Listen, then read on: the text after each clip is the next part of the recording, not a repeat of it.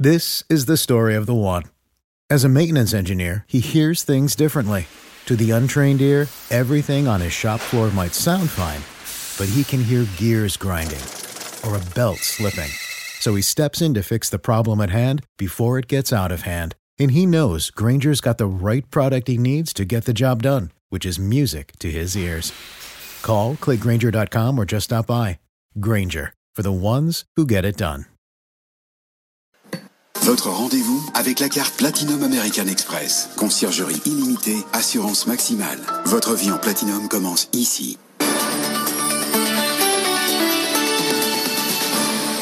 Allez, on est très en retard. Il est 19h33. Tout de suite, on trouve Faiza Younzi. Euh, Faiza, on commence par les banques françaises, soulagées par la décision de la Banque Centrale Européenne sur leurs dividendes. Elle les autorise à en verser de nouveau avec une certaine limite. Ils ne doivent pas excéder 15% de leurs bénéfices cumulés des années 2019 et 2020. Et elle compte bien en profiter. Caroline Morisseau.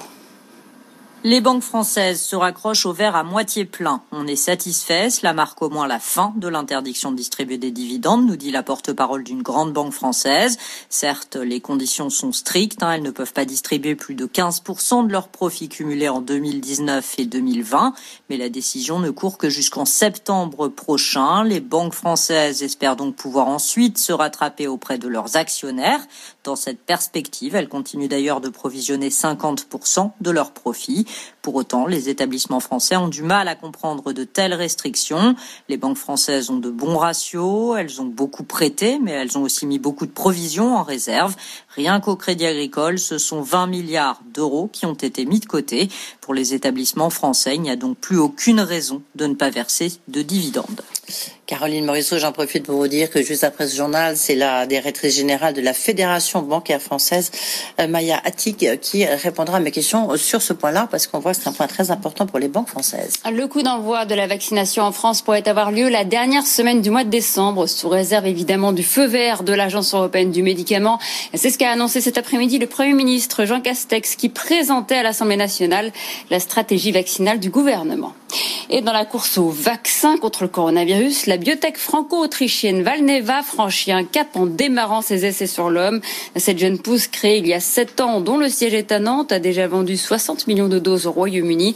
Valneva table sur une mise sur le marché à la fin de l'année prochaine et sachez que son directeur général sera l'invité demain à 8h15 de BFM Business. Alors que la vaccination démarre un petit peu partout, vous l'avez compris dans le monde, le World Economic Forum liste les pays les mieux préparés à l'après-coronavirus. Dans l'édition spéciale de son rapport sur la compétitivité mondiale, les organisateurs de Davos dressent le bilan des pays sur le chemin de la reprise. Le réseau d'experts de la Fondation a établi les critères qui vont faciliter leur adaptation. Et ce sont les pays scandinaves qui devraient tirer leur épingle du jeu. Les précisions de Thomas Schnell. Dans le top 10 des pays les plus adaptés au monde d'après, la Finlande, la Suède et le Danemark se démarquent clairement.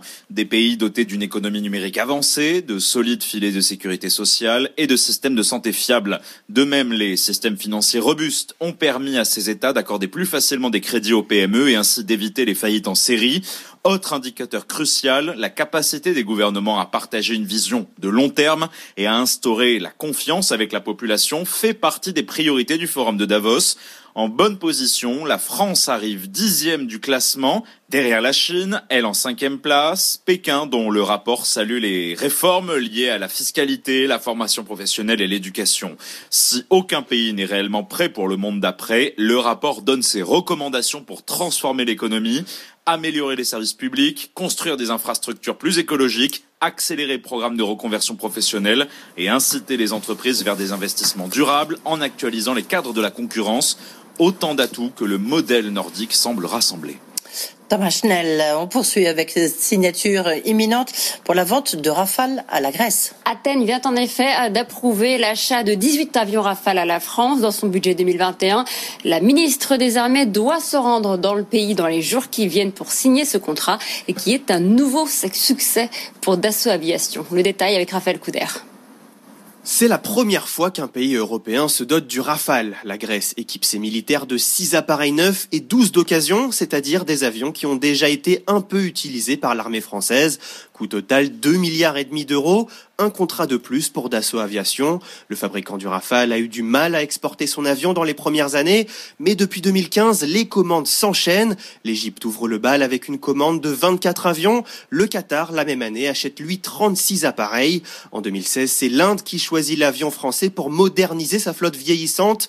Aujourd'hui, le groupe n'a jamais eu autant d'opportunités à l'étranger. Les négociations avec l'Indonésie sont par exemple très bien avancées selon la ministre des Armées. Dassault participe aussi à des appels d'offres en Suisse et en Finlande notamment.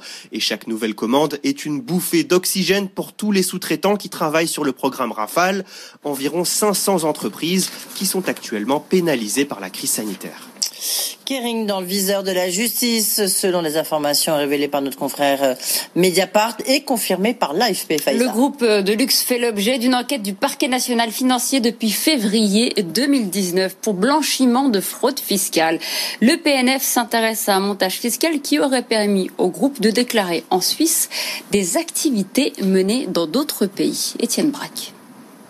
C'est un montage fiscal complexe qui aurait permis à Kering d'échapper à 2,5 milliards d'euros d'impôts entre 2010 et 2017. Pour cela, le groupe dirigé par François-Henri Pinault aurait déclaré en Suisse des activités menées dans d'autres pays. Et pour cause, grâce à un accord fiscal secret en Suisse avec le canton de Tessin, Kering ne payait que 8% d'impôts sur ses profits. Selon Mediapart, le manque à gagner pour Bercy serait d'au moins 180 millions d'euros. Et la justice l'a bien compris puisque selon l'agence France Presse de depuis près de deux ans, Kering fait l'objet d'une enquête pour blanchiment de fraude fiscale. Une affaire qui tombe mal pour Kering. Le groupe avait copé d'un redressement fiscal record de 1,2 milliard d'euros par le parquet financier de Milan il y a moins d'un an. Mais ce soir encore, Kering conteste les informations de presse concernant toute forme de fraude fiscale et se dit prêt à faire preuve de transparence. Et euh, Kering est la plus forte baisse. Ce soir du CAC 40, le titre perd 2,3% à la clôture. Et pour finir, on revient sur cette euh, formation euh, de BFM Business, les taxes sur le tabac ont explosé cette année. Alors c'est dû à la hausse du prix du paquet de cigarettes, plus 1 euro, mais aussi et surtout grâce au confinement et à la fermeture des frontières. Terminer les achats moins chers dans les pays frontaliers, les recettes fiscales vont augmenter de près de 2 milliards d'euros cette année. Les explications de Mathieu Pechberti. Le confinement peut aussi être une aubaine pour l'État. Les recettes fiscales liées aux cigarettes ont explosé de 12% depuis le début de l'année. Elles vont flirter avec les 18 milliards d'euros, soit près de 2 milliards d'euros de plus que l'an passé. 2020 a été un cru exceptionnel, d'abord car les prix ont augmenté de 1 euro cette année, comme en 2018 et 2019, et surtout car les fumeurs ont acheté autant de paquets de cigarettes que l'an passé. Les ventes auraient pourtant dû chuter sous l'effet des hausses de prix, mais le confinement et la fermeture des frontières ont empêché les fumeurs d'acheter en Espagne, en Belgique ou au Luxembourg, où le paquet est jusqu'à 40% moins cher.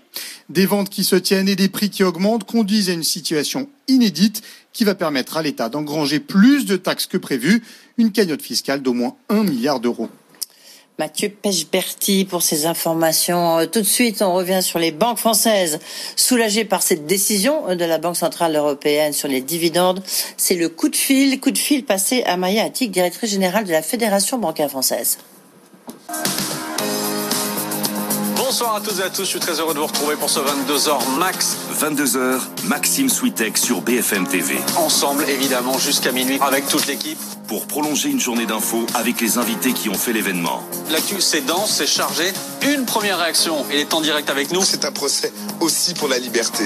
Nos reportages. Avec un témoignage ce soir. Une soirée news et décontractée. Docteur, merci beaucoup pour votre patience. Je ne me suis pas évanouie, c'est déjà un petit miracle. 22h max avec Maxime Switek.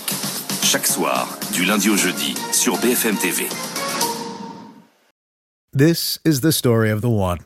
As a maintenance engineer, he hears things differently.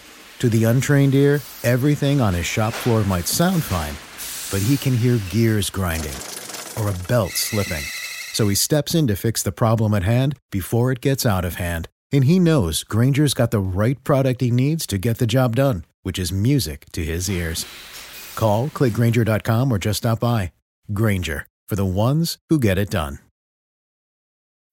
When you need mealtime inspiration, it's worth shopping Kroger, where you'll find over 30,000 mouthwatering choices that excite your inner foodie. And no matter what tasty choice you make, you'll enjoy our everyday low prices, plus extra ways to save, like digital coupons worth over $600 each week. You can also save up to $1 off per gallon at the pump with fuel points. More savings and more inspiring flavors make shopping Kroger worth it every time. Kroger, fresh for everyone. Fuel restrictions apply.